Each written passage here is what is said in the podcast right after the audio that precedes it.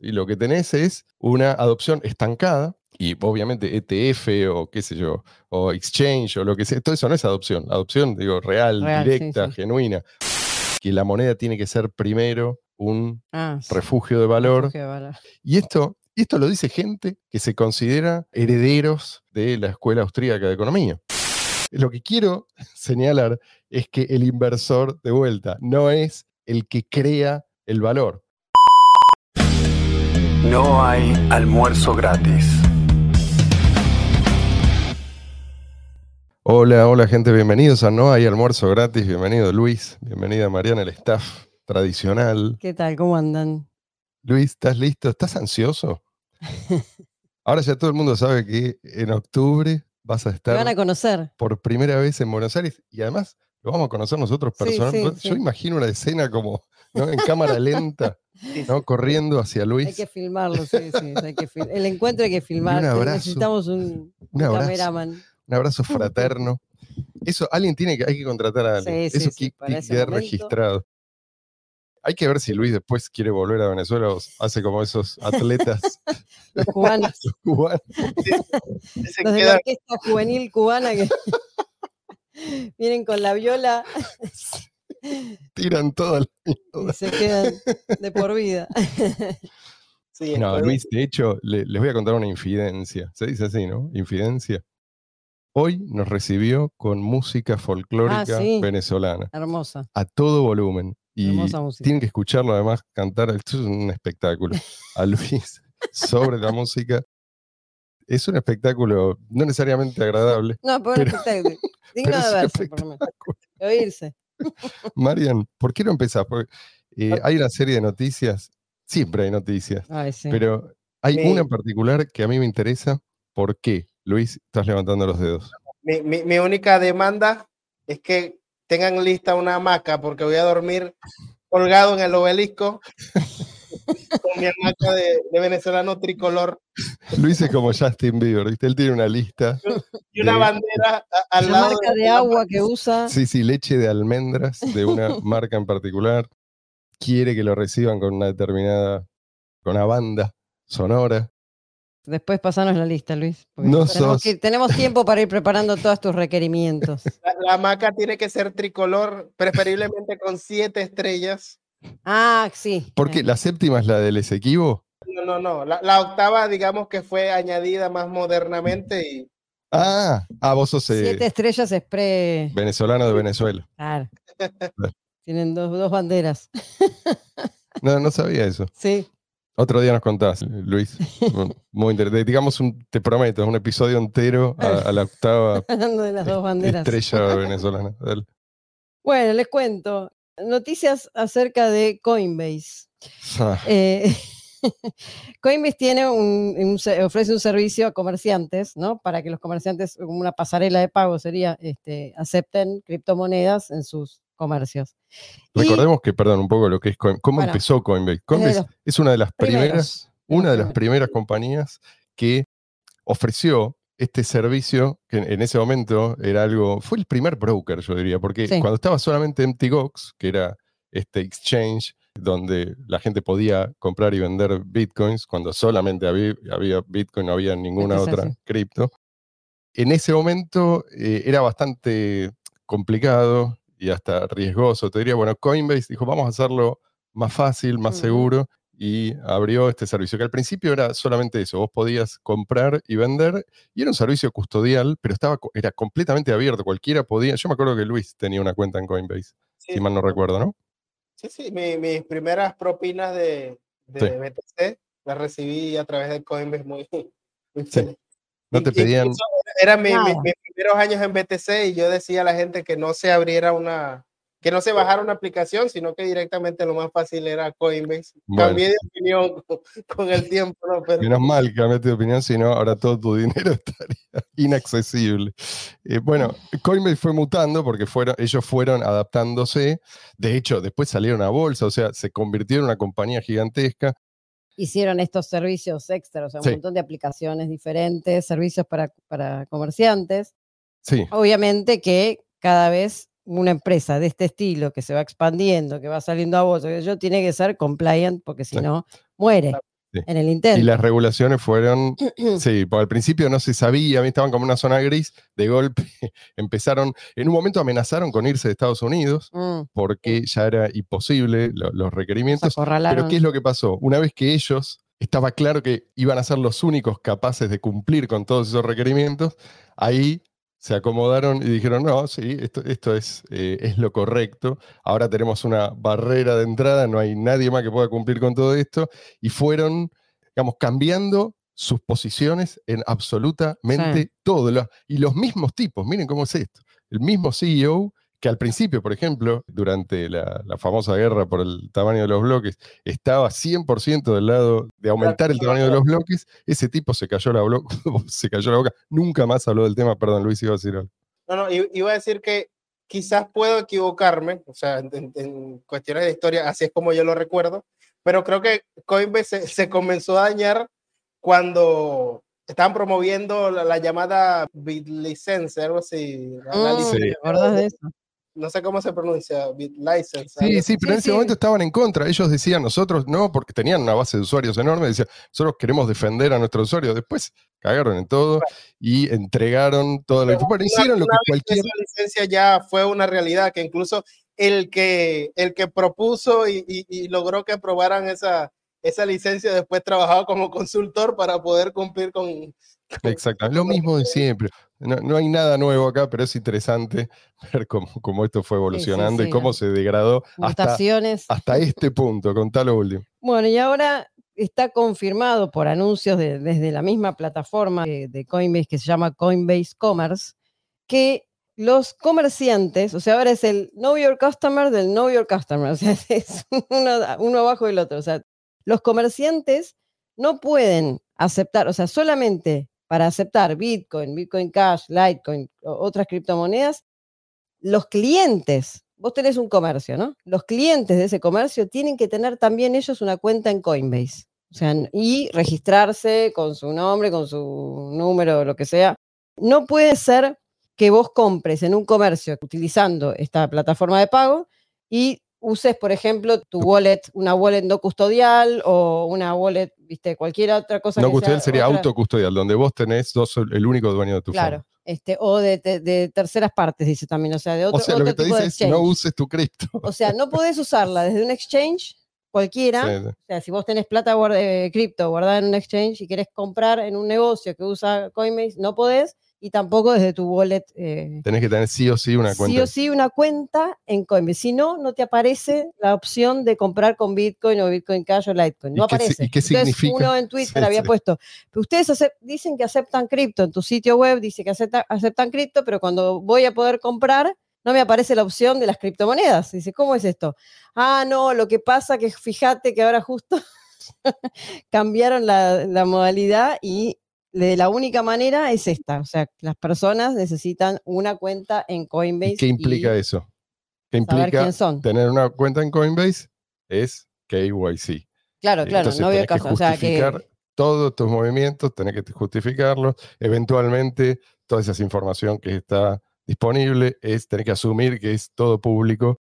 Eso es ahora Coinbase. No te permiten, vos imaginad, una, o sea, esto es un servicio que mucha gente estaba usando y mucha gente lo necesita. claro, y de golpe tienen que decirle a todos sus clientes, no, vos no podés usar tus cripto. Es como que yo te diga, ¿sí? de un día para el otro, no acepto más efectivo. Claro. ¿sí? Un kiosco, poner. No acepto más efectivo. Lo que tenés que hacer es pasar por este aro, ¿sí? inscribirte acá, poner todos tus datos y revelar todos tus movimientos.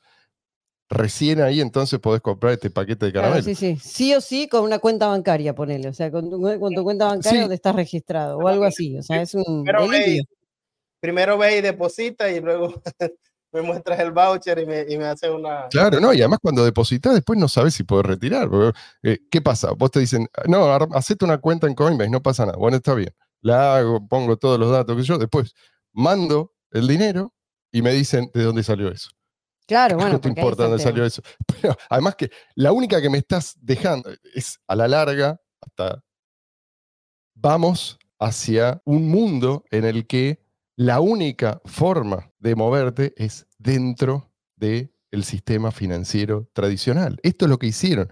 Esto es lo que lograron los que te dicen ahora, ah, usa custodio, no pasa nada. O sea, Bitcoin es para, eh, no, para unos pocos. Bueno, este es el resultado. ¿sí? Aún si vos te considerás el más vivo, este problema lo vas a tener. Si nadie más lo puede usar, o son muy poquitos los que lo pueden usar, te quedaste solo. O sea, te quedaste aislado. Si vos no podés usar tus propias monedas, o si son muy poquitos los que pueden hacerlo, eventualmente vos te vas a ver forzado a participar, vamos, a entrar en este jardín amurallado. Con este nuevo requisito, ahora los pasos para utilizar Coinbase como comerciante se parecen más a utilizar una Lightning Network, excepto que aquí al menos no necesitas una Watchtower para que no te roben los fondos de tu cuenta. Bueno, no puedes evitar tampoco que te roben. escúchame, si, si Coinbase ya los tiene. Si, se hubiera permitido el crecimiento de Bitcoin, este planteo de Coinbase habría sido impensable. Si vos tenés millones y millones y millones de personas usándolo cotidianamente, te dicen esto y la gente dice, pero metételo, ¿sabes dónde? No, claro. No, hay manera de plantear esto. Sería inviable, sería antieconómico para ellos mismos. Mm. En otro orden de cosas, en, ya de cosas, en la provincia de La Rioja ya lanzaron la noticia que habíamos dicho hace dos o tres semanas, el Bocade, que es el bono de cancelación de deuda. ¿Y ese no es el chacho? no, no, no, ah, le, iban a poner chacho, pero se llama Bocade. Ah, perdón. Así que ahora los riojanos están... Pero para... Supongo que para, el, para los muchachos se, se, llama el chacho, ¿no? No sabes lo que son los billetes con un héroe de, no sé, algún este gaucho de sí, sí, un caudillo de, allá. Hay hasta de 10 mil y 50 mil, o sea, equivalente a 10 mil y 50 mil pesos. Ah, genial. Pero parecen más los billetes de un juego de, del juego de la vida que. del estanciero. No, pero está bien, bienvenida sea la competencia. Bueno, vamos al tema de hoy.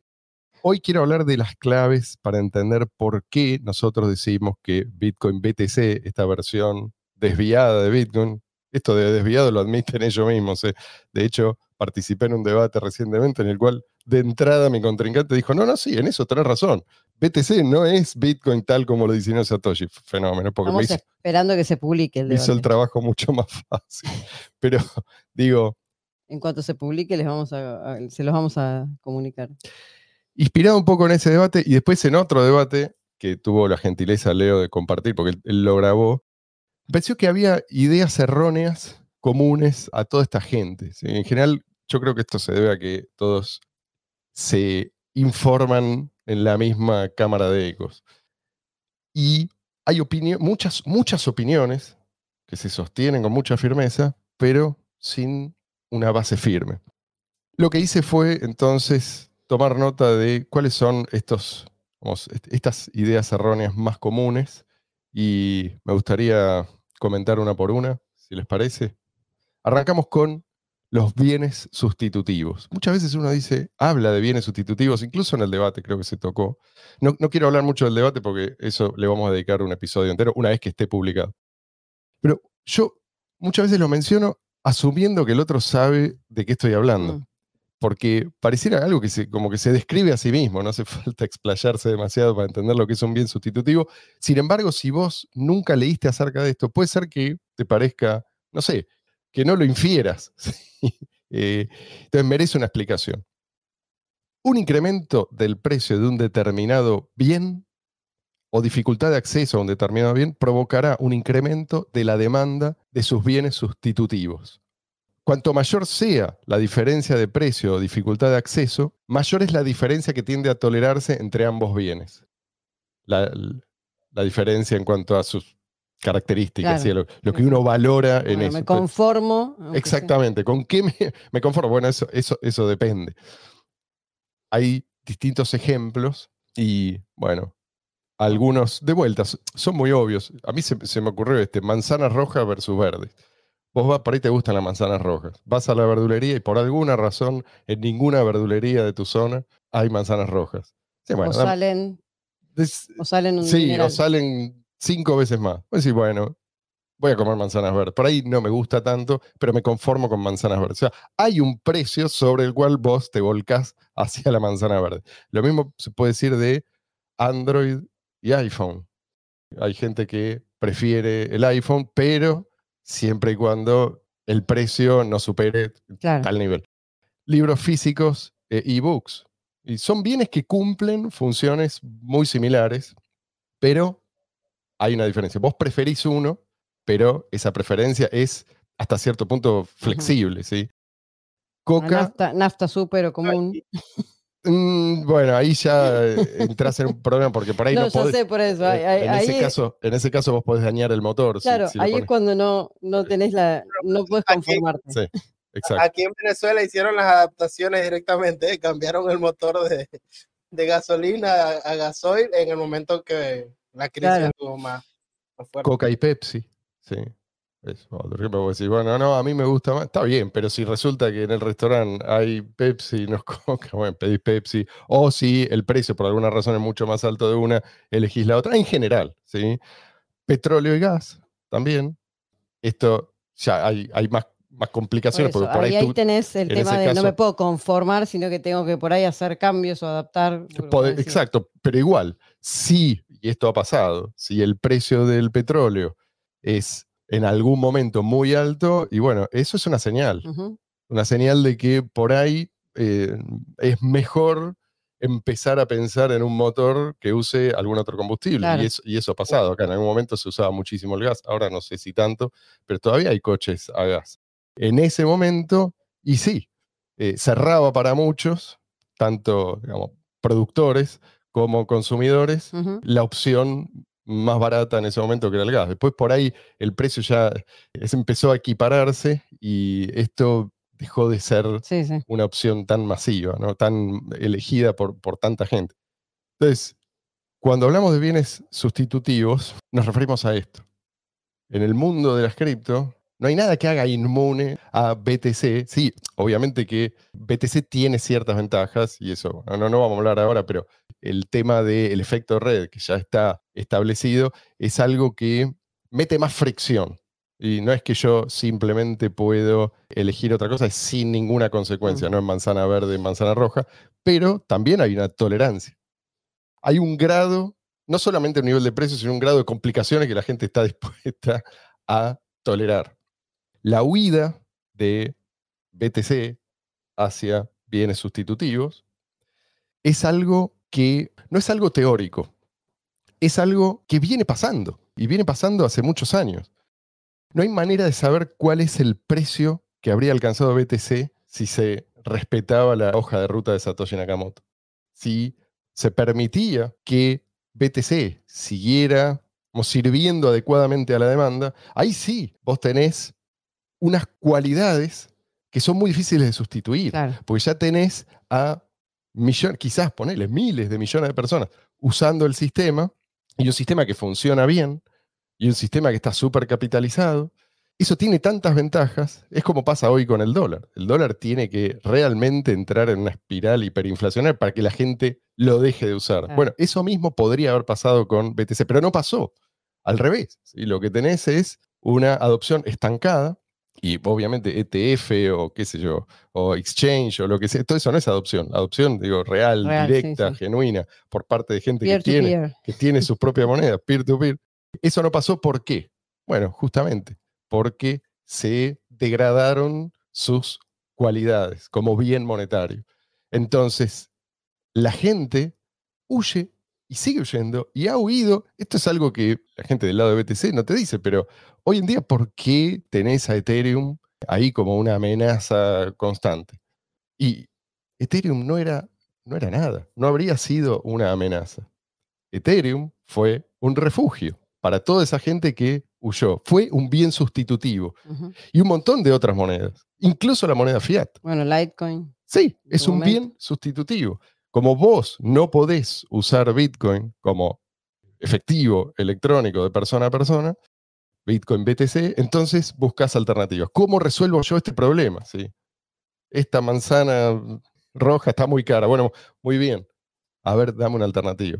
Y, Porque aparte en, el- en cierto momento es, lo, lo necesito usar y no lo puedo usar. Exacto. entonces necesito Sí. sí. o sí la alternativa. Sí, sí, sí. No, No, te queda otra. no lo puedo usar. No, quedás no es so- atrapado ahí. Exacto. No es solamente que es más caro, es que si tengo que esperar una semana, dos semanas, dos meses para ver si quizás se confirma mi transacción, directamente esto no me sirve, Claro. necesito una alternativa sirve.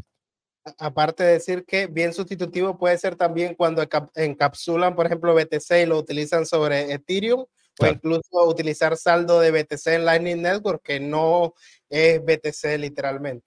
Claro. Y también iba a decir que cuando hablas de precisamente de, de- de bienes sustitutivos y las barreras, por ejemplo, la, la dificultad de utilizar Monero, otro ejemplo que le pudiera venir a un usuario, lo puede incentivar, por ejemplo, a utilizar protocolos de mezclado como Cash Fusion, pues son Mm. otro ejemplo que puede tener la, la- la gente para, Sí, para entender este tópico. exacto. Sí, si vos querés usar eh, Bitcoin BTC y mantener eh, más altos niveles de privacidad, bueno, se te va a hacer tan caro que vas a empezar a buscar una alternativa. Y hay alternativas, no hay una sola, no es que está, no, no existe en el vacío. Otro punto, esto tiene que ver con que hay algunos autores, por alguna razón muy respetados dentro del campo de BTC, aunque están equivocados en prácticamente todo, por lo menos en todo lo, lo más importante, no es que están equivocados en todo, pero hay como mantras que se repiten y nadie examina. Esto de que la moneda tiene que ser primero un Ah, sí, refugio de valor refugio de valor. y después tiene que ser un medio de intercambio. ¿sí? Es, es- es como algo que va progresivamente evolucionando hacia medio de intercambio. Pero primero tiene que ser refugio de valor. Y esto, y esto lo dice gente que se considera herederos de la Escuela Austríaca de Economía. Sí, o después están los de Corea del Centro que te dicen, no, bueno, es el huevo o la gallina, qué sé Sí, yo, pero sí, no. sí, sí. O No, sea, no, no, tampoco, no, o sea, no. sí. Esto tiene una respuesta. Conceptualmente no. Eh, de esto ya hablamos muchas veces, pero vamos, vamos a hacer un, un repaso porque hay, por ahí hay mucha gente que no, no entiende por qué nosotros insistimos tanto en este punto. No, no, no. Tiene que ser un buen medio de intercambio. No, no hay forma. La afirmación maximalista de que BTC, al ser una reserva de valor, entre comillas, satisface el requisito de valor de uso del teorema de la regresión, es particularmente fácil de refutar. Esto se debe al hecho de que ya Menger y Mises atacaron elocuentemente la noción de que la función principal de la moneda podría ser su rol como depósito de valor. Esto está sacado de, de un texto que, que publicamos en el bitcoin.org, no, Mm. no recuerdo exactamente cuándo, pero hay citas muy relevantes. O sea, lo que, lo que acá se te plantea es un razonamiento circular. Lo que te dicen es, esto es reserva de valor, y vos decís, ok, pero ¿y el valor? No, no, pero ¿por, por ¿De qué dónde decís sale el valor? ¿Por qué decís que es reserva de valor? Porque es reserva de valor. Pues, o sea, lo que te tenés que preguntar es el origen del valor. Claro, ¿de dónde sale el valor? ¿Por qué la gente, lo- incluso si llega a ser reserva de valor, es discutible, digamos, eh, exactamente cómo, cómo lo definís esto, cuándo decís, ahora sí es reserva de valor. Pero ponele que eh, te pones de acuerdo en eso. Ok, pero ¿qué es lo que la gente está ahí conservando? Y sigue.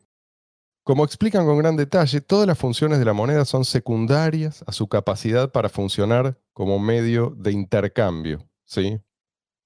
Y en el caso de BTC, acá tenés un problema extra, que si vos te negás a permitir que funcione como medio de intercambio, vos no solamente tenés una mala moneda, ¿sí? una, moneda de mala calidad, sino que también tenés una red insegura, ¿sí? porque esto está ligado a la seguridad de la red. Claro. O sea, tenés un problema sistémico. Bueno, sigue. Menger concluye en Principios de Economía. Menger, le recuerdo a la gente, fundador y considerado fundador de la Escuela Austríaca de Economía. Las funciones de medida de valor y reserva de valor no deben atribuirse a la moneda como tal, ya que estas funciones son de naturaleza meramente accidental y no son una parte esencial del concepto de moneda.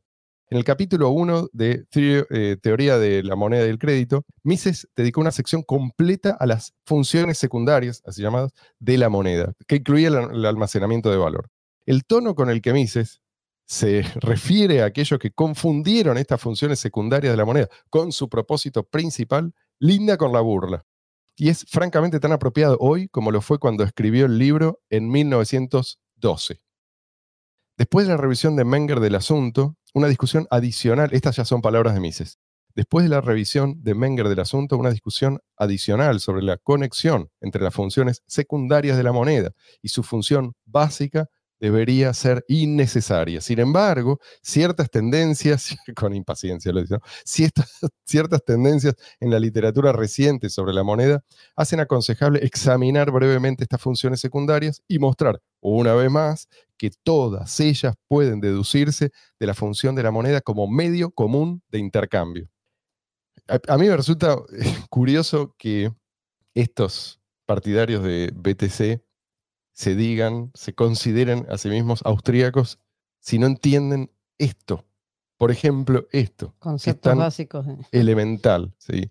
Eh, si, quieren, si quieren que dediquemos un episodio entero a esto, podríamos hacerlo, porque eh, obviamente acá estamos simplemente, no, no- no tenemos mucho más tiempo, eh, estamos citando las conclusiones. Pero estas son las conclusiones de Menger y de Mises, ¿sí? No son Nada más ni nada menos. No es que quizá, digamos, no, no me estoy basando solamente en su autoridad, pero digamos, primero refutámelos. Si, si vos tenés una teoría mejor, demostrámelo. Tema liquidez. También desde el punto de vista austríaco, la moneda es el bien más líquido en una economía. ¿Qué es el bien más líquido? El bien más líquido es el más fácilmente intercambiable por cualquier otro bien en cualquier momento y con menor pérdida de valor en el proceso. Esto es clave. Y Si vos entendés esto, y esto a lo que ellos prestan cero atención, dicen, no importa, ¿cómo no va a importar si es lo que define a la moneda, la, la liquidez? ¿sí? Eh, sí, o te redefinen la liquidez. BTC, desde este punto de vista, está en problema. Vos tenés tarifas de transacción que son altas o muy altas, ¿sí? impagables, e incluso, perdón, Es no todo son- fricción, por todos lados hay es fricción. que no son solo altas, te impiden, para mucha gente, Mover los te fondos. piden mover los fondos, pero no porque te dicen tenés que esperar mucho tiempo, tenés que esperar un año. No, no, No, porque tenés que pagar más te- exactamente. para mover los fondos y lo que vos tenés en esa, en esa Exactamente. dirección por ahí. Exactamente. Entonces, eso es como el extremo de la iliquidez. No, eso que vos tenés y que te dijeron que te va a garantizar la riqueza en el futuro, no lo podés mover. Como tener un tesoro enterrado a 100 metros Sí, bajo sí. tierra. Sí, ni siquiera. Ahí vas a tener que, llamar a una excavadora, una No, perforadora. un- Es como tenerlo en otra galaxia. Ni siquiera. Este, Bueno, pero en algún momento vamos a poder hacer transacciones en Marte. sí, sí, pero Así bueno, que primero tenemos es que esta llegar- galaxia, pero Sí. bueno, es un primer paso, digo. Entonces, tarifas de transacción altas o muy altas o directamente fondos inaccesibles. Y además, esto de los tiempos, aún si es accesible, tenés tiempos de confirmación que son inciertos, puede ser a veces de, de horas o días o, o semanas o incluso meses. Entonces, ¿cuál es el problema?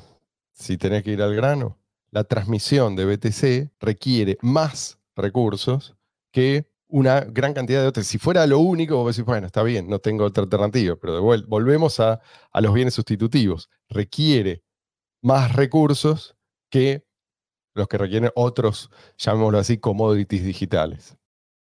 Sí, porque es como decir, tengo un montón de bienes que puedo vender. O sea, tengo un, no sé, una casa, un departamento, un auto, lo que sea. Pero en el momento de, si vos necesitas ya, por algún motivo, dinero, bueno, ¿cómo haces para conseguir ya en este instante un comprador de tu departamento para cambiarlo? O sea, todo eso es fricción, entendés que fricción, eso es lo fricción, que hace el dinero. tiempos Sí. y pérdida de valor. Dinero es, Porque aparte, si vos tenés un departamento tasado en una cantidad X, pero lo tenés que vender ya, por ahí le vas a tener que bajar el valor para poder sacártelo, o sea, para poder el dinero existe porque necesitamos reducir la fricción. todo eso. Entonces, es si vos decís, no, no, pero este, este es mejor, es- esta forma de dinero te sentís es rico. mejor.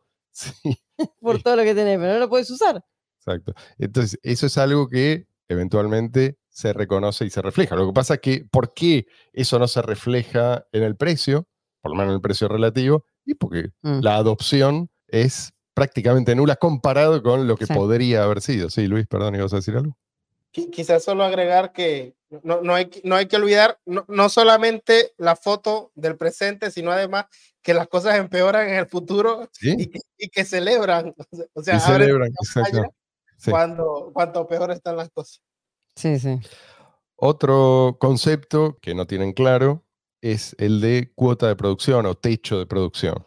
Y acá vamos a citar también un post de hace unos cuantos años, cuando todavía se debatía el tema del tamaño de los bloques, de un autor que se llama Conrad Graf. Recomiendo ese, Uy, esa, sí, es una entrevista en realidad.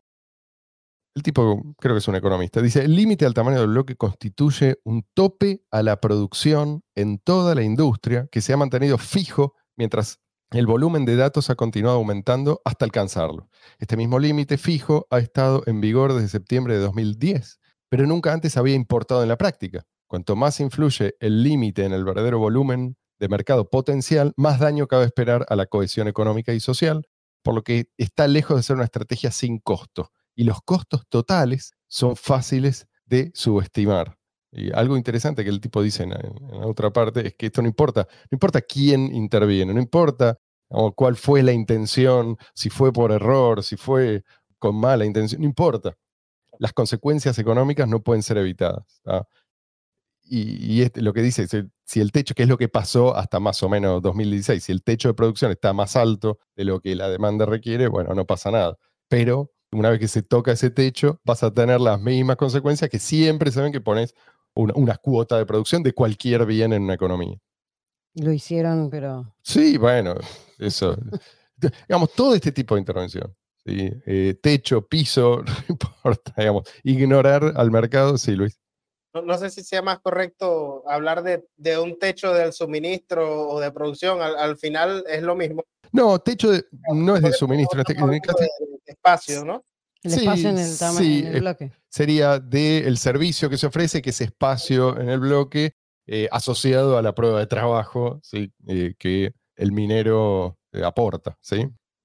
Entonces, de vuelta, el planificador no piensa en el daño, piensa en el beneficio en el corto plazo. Curioso, porque estos se dicen ¿viste? de baja preferencia temporal, que están muy concentrados en el largo plazo, que lo que les importa es el largo plazo, y sin embargo, si to- todas las medidas que toman son para tratar de subir el precio en el corto plazo, independientemente de las consecuencias catastróficas que esto puede tener en el largo plazo. Sí, no, que vengan las instituciones, que inviertan esto, que inviertan los otros, que BlackRock, que lo que sea, el sistema de incentivos, no importa eso, no importa, porque eso, vaya a saber y el día de mañana qué soluciones. No, ninguna solución. ¿sí? Esto es eco- económicamente inviable, no importa, no depende de nuevas tecnologías. Entonces, sí, Luis. Capaz es un, la- un largo placismo, pero relativo, ¿no? O sea, no, no me importa que BTC crashe en 100 años porque ya yo voy a haber sacado los dólares en 20. Entonces ya Exactamente. voy a tener mi mansión y, y mi Sí, sí, Lambo. Sí, sí. Bueno, sí, eso es lo que piensan muchos y cuando muchos piensan eso, es el peligro de que todos quieran también eh, Porque, retirarse en el mismo momento. O, o, digamos, antes que los demás, que, se- que se convierta en una, como en una, una carrera, ¿viste? Por quién sale primero para evitar ese, ese colapso. Si lo único que hay es eso, es la intención de ganar más dinero fiat, Mm. y no te importa si el, si el sistema, digamos, es sostenible a largo plazo. Y bueno, ¿cómo se distingue eso de un esquema piramidal o incluso de un esquema Ponzi? Otro, Eh, si, si Sí. vas a pasar a otro que quisiera decir Sí. eh, que aparte e- ese tipo de pensamiento del tamaño de un megabyte que aparte tiene que ser eternamente de un megabyte no es que te dicen en 10 años re- revisamos a cuánto podemos subir sino que hasta ahora simplemente es un tabú yo veo que es una diferencia entre el pensamiento propiamente austriaco de que el mercado es el que determine cuánto espacio debe haber y el mercado implica que los mineros tienen el costo, tienen el costo de propagar los bloques, de que no lo dejen huérfano, el ancho de banda, etcétera. Esos son factores de, mercado que influyen en el proceso. Y el otro paradigma sería el- quizás el paradigma neoclásico, ¿no? O sea, yo, eh, planificador central, considero que tiene que ser un megabyte por esta razón, por esta otra, etcétera. Y bueno, ahí queda el, así se justifica la cuota de producción Mm. pero no, no, no hay una metodología austríaca de decir no. la realidad es la que debe determinar, di- digamos, cuál es el, vuelvo a utilizar la palabra, el suministro de, de- Sí, de sí. este bien que la realidad económica. virtual. La realidad económica, es decir, la, la preferencia, la valoración de los individuos que participan en esa economía. Entonces, se- Eh, se eso es lo que se está, la eterna- ¿cómo es que la, la fatal arrogancia. la fatal- exacto, Sí. eso es lo que se está ignorando. Oferta y demanda. Sí. En este caso del espacio. Sí, sí, pero, pero mucha gente dice, que Como yo, es- desarrollador, puedo determinar mejor algo de lo que podría ser la propia competencia. O sea, hijo, analiza los incentivos, analiza cómo funciona el, el, proceso de mercado para este bien y, y vas a entender que, que tienes que, que, que, dejar la SFO. La, sí. Sí, eh, sí, sí, sí. Y muchos del otro lado lo que te dicen es, bueno, pero esto acá, acá no hay intervención estatal, es dudoso, sí, yo creo que todo esto no se explica, sí. Pero ponele que es cierto, de vuelta, no importa, no importa si está el Estado o no detrás. Esto es algo que tiene efectos perniciosos independientemente de quién toma la decisión. Hay, aparte que recordarles, si el argumento es ese, hay que recordarles que, ok, no hay intervención estatal, pero por ejemplo, cuando Henry Ford quiso hacer una ciudad donde él planificaba prácticamente todo y que vivieran los empleados y le compraran todo a él, también fracasó. Sí, porque sí, sí. quiso aplicar la, la, la planificación eh, centralizada. Exacto y ejemplos hay a patadas. Bueno, vamos al último. este es otro, este es un modelo erróneo, muy cercano ¿sí? a los, al, afecto del maximalista de BTC, que es el modelo, no sé si escucharon hablar de esto, stock to flow. ¿sí? Modelo de stock sería las existencias sobre el flujo. Mm. Y ellos consideran que esto les permite determinar cuál va a ser el precio en el futuro. Eh, hacen regresiones, no sé si vieron este famoso chart eh, del el precio que supuestamente sigue una lógica y ellos dicen, ellos, hay uno, uno en particular, ahora les voy a leer un artículo muy interesante publicado en mises.org, justamente una crítica de, de, este modelo. Dice, según el modelo, eh, porque acá está explicado también, según el modelo de stock sobre flujo, vamos a llamarlo, la capitalización de mercado, o sea, el total de unidades circulantes multiplicado por el precio de Bitcoin y, de cualquier otro commodity monetario está determinado por su ratio stock sobre flujo. ¿sí? Las existencias del bien dividido por la tasa de producción, ¿sí? cuántas nuevas monedas se van incorporando. Dice, son muy populares los gráficos basados en este modelo que muestran una relación muy estrecha entre la capitalización de mercado y el índice stock to flow. Mm. ¿sí? Según Plan B, es el seudónimo de esta persona, es el primero que propuso este modelo, dice, en su primera publicación, la hipótesis, lo cita, del modelo eh, stock to flow es que la escasez medida por stock to flow impulsa directamente el valor. Y sigue el autor. Recientemente describimos los problemas de asignar una función de reserva de valor al dinero, pero Plan B lleva este error un paso más allá al confundir valor con precio. Según los grandes economistas austríacos, todos los bienes económicos son escasos por definición.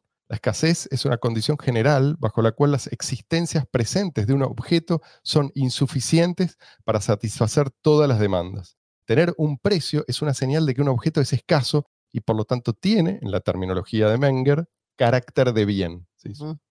Tal como la escuela austríaca entiende la escasez y el valor, los bienes escasos, es decir, los bienes económicos, siempre alcanzan algún precio. Sin embargo, el precio específico que alguien está dispuesto a pagar por una determinada cantidad de un bien no tiene necesariamente una relación con una medida física del mismo, como la relación existencia-flujo. ¿sí? Por lo tanto, la hipótesis, entre comillas, del modelo stock to flow es fundamentalmente errónea y ningún ejercicio posterior de recopilación de datos o reparametrización salvará su coherencia teórica. ¿sí? O sea, eh, él dice, podemos frenar acá, hay que buscar más. de ahí la importancia de tener una buena teoría. Si no, vos, si, vos decís, eh, mirá, el círculo cuadrado es posible, ¿no? Y no te das cuenta de que te estás contradiciendo y que hay una incoherencia en tu propia afirmación, entonces podés salir a buscar círculos cuadrados. En cambio, si vos parás antes y decís, espera, esto tiene sentido puede existir un círculo. Si la respuesta es no, entonces no salís a buscarlo. No buscas evidencia empírica de círculos cuadrados. Ah, esto te ahorra mucho tiempo y esfuerzo. ¿Qué iba a decir? Entonces, eh, si a un determinado recurso nadie le encuentra utilidad, poco va a importar.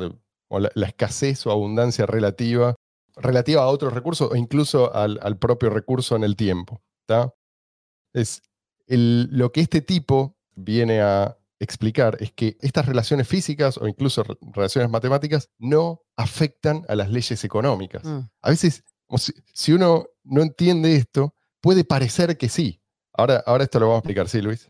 Yo aportaría que eh, en último término, escasez y abundancia son, en, en economía son relativos siempre a la oferta y demanda. O sea, puedes tener un- una sola unidad y si nadie la quiere, esa sola unidad es súper abundante porque Exactamente, exactamente. Sigue. Los lectores pueden cuestionar nuestra afirmación de que no existe una relación necesaria entre el precio pagado y las medidas de oferta física apelando a la ley de la demanda. Mm. ¿sí? No es cierto, dice, que si la oferta disminuye, el precio aumentará. Esta línea de pensamiento no logra comprender la naturaleza contrafáctica de las leyes económicas. La ley de la demanda, bien entendida, describe una relación inversa entre el precio de un bien y la cantidad demandada en un momento de elección. Si el precio fuera mayor, entonces la cantidad demandada sería menor y viceversa. La ley de la demanda no tiene nada que decir sobre los precios específicos que los individuos están dispuestos a pagar por diversas cantidades de un bien. Al medir los cambios en el precio y la cantidad comprada a lo largo del tiempo, no ponemos a prueba la ley de la demanda, sino que simplemente estamos recopilando datos históricos sobre las valoraciones de los individuos que participan en diversos intercambios en distintos momentos. ¿sí? El precio, Mises creo que era el que decía, ¿no? el, el precio es un dato histórico y para diferenciarlo de el valor. Digamos, el, el precio se define en un momento y a partir de ese momento ya pasa a ser un dato histórico, de puede ser de relevancia, pero importante no confundirlo con el valor. La relación que plantea Plan B, así es, este es el seudónimo de este autor, entre stock to flow y precio de mercado no tiene sentido económico. Sugerir que la escasez, tal como dice Plan B, ¿no? la escasez medida por stock to flow impulsa directamente el valor, es rechazar por completo las ideas austríacas más básicas sobre la teoría del valor y la formación de precios en favor de una noción mecanicista de determinación de precios. Para que los lectores no piensen, bueno, eh, se entiende, ¿no? O sea, yo puedo determinar el precio o cuál va a ser el precio atendiendo a factores como esto, ¿no? El, suministro. De vuelta, eh, esto eh, no dice que esto no tiene ninguna relevancia, sino que aislado no significa nada. ¿está? Para que los lectores no piensen que estamos atacando un hombre de paja, Plan B ha manifestado directamente su opinión de que incluso la demanda es ruido, lo está citando Plan B. El stock to flow es la verdadera señal. Sí. Dicho esto, sigue el autor, no queremos dar la impresión de que la relación, perdón, esto está traducido, eh, no, no lo van a encontrar en castellano, pero sí el artículo lo van a encontrar en inglés, después ponemos el, el link. Dicho todo esto, no queremos dar la impresión de que la relación entre existencias y flujos de un bien carece totalmente de significado, esto es lo que decía recién, ya que puede ser un factor importante para determinar la calidad de un bien monetario, por ejemplo. ¿no? Distintas cualidades de la mercancía monetaria influyen en su valoración, pero solo aquellas cualidades que los individuos actuantes consideran importantes. Y una relación stock-flujo elevada puede considerarse importante, ya que indica que no se espera que el poder adquisitivo del dinero disminuya debido a aumentos en la oferta de dinero. ¿sí? Relación elevada quiere decir que en relación a lo que hay, lo que se agrega es muy poco. ¿sí? Y, que cada vez menos, como en el caso de Bitcoin. Pero una consideración, y así cierra, pero una consideración clave es si esta relación stock-flujo está sujeta a decisiones burocráticas arbitrarias o no. Él cierra con esto y yo no sé por qué lo, por qué hace referencia, digamos, se entiende, ¿no? Lo que quiere es diferenciar el dinero commodity, eh, que Mm. podría ser una cripto con un buen sistema de incentivos y con un tokenomics que no depende de una organización central, podría ser el oro, podría ser la plata, contra el dinero fiat. Pero acá él no hace referencia a un problema que tiene Bitcoin BTC, que es si sigue en este curso de colisión, vas a precisar inflación. Nosotros acá Sí. lo mencionamos una y otra vez y no vamos a dejar de mencionarlo nunca. Por suerte, Peter Todd tampoco va a dejar de lo mencionarlo mencionan. porque sí, Ellos No, mismos lo mencionan. al decirle no a la escalabilidad on-chain en la cadena de bloques, ¿sí? y por lo tanto a la seguridad de la red, les tenés que decir eventualmente sí a la inflación. Y no es que la inflación te va a dar, vamos, no está garantizado que la inflación te va a dar más Mm. seguridad de la red, porque también lo que estás haciendo es depreciar el bien en cuestión. O sea, estás en problemas. Y cuando dice una consideración clave, si esta relación stock-flujo está sujeta a decisiones burocráticas arbitrarias o no, de vuelta, no estamos hablando solamente del Estado. Esa decisión puede ser la decisión de Peter Todd. Todas las decisiones que tomó Peter Todd tuvieron Nos consecuencias. trajeron hasta donde estamos hoy. Sí, todo lo que Peter Todd propuso se integró al código de Bitcoin BTC y ahora está proponiendo hace rato romper ese límite de 21 millones. Sigue. Y perdón, eh, este es el último párrafo. Los partidarios de modelos financieros predictivos como el stock to flow pueden recurrir a la idea expresada en la siguiente cita que Plan B atribuye a George Box en su sitio web. Dice, todos los modelos son incorrectos, algunos son útiles, como para defender ese modelo. Como, "Bueno, está bien, no es perfecto, pero es mejor que otro. Sin embargo, esta actitud pone de manifiesto una inclinación fundamentalmente positivista que está en las antípodas de los principios epistemológicos y metodológicos de Menger, Mises y Rothbard, quienes, por regla general, reconocen que los modelos incorrectos son inútiles para comprender relaciones causales significativas en el mundo real. Podemos saber que los precios no son ni serán causados nunca por cambios en las métricas físicas de stock to flow sin tener que recopilar datos y ejecutar regresiones. ¿tá? ¿Cuánto vamos? Uh, bueno, ya estamos aproximándonos a la hora de programa. Así que lo último que quiero decir es que todo esto no significa, señores, que... Sí, Luis, si vas a decir algo. Voy a tratar de, de- armar esta, esta- Hace bastante tiempo se ha hecho la analogía, por ejemplo, de la recompensa de bloque como un subsidio, ¿no? Si, si se quiere verlo como un subsidio no estatal. Aquí Sí. yo, yo haría la pregunta que he hecho en varios programas. ¿Quién es tu cliente? O sea, a largo plazo, Bitcoin está, estaba pensado para que el cliente sean quienes los usuarios. ¿ok? Ahora bien, si haces depender a los mineros de ese subsidio, por bien que le pongas entre comillas no, no- no estatal, al final, ¿a quién hace? O sea, ¿quién, quién es el, el cliente del minero? Es la persona que le está dando el subsidio o quien tiene el poder de cambiar eso. Y esos son los que de alguna forma están asomando esa posibilidad del tail emission, la, la inflación, y por supuesto que tienen más poder de convencimiento si ellos son el cliente del minero y no el usuario.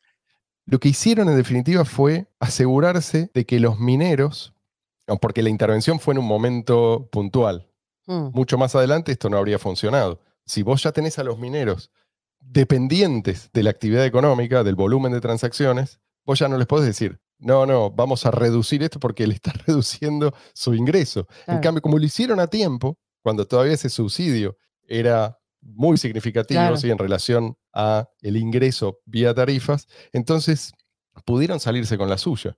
Los mineros quedaron como agentes medio pasivos. ¿no? Bueno, lo que hace el, eh, esto- estos developers hasta ahora funcionó, vamos a seguir así.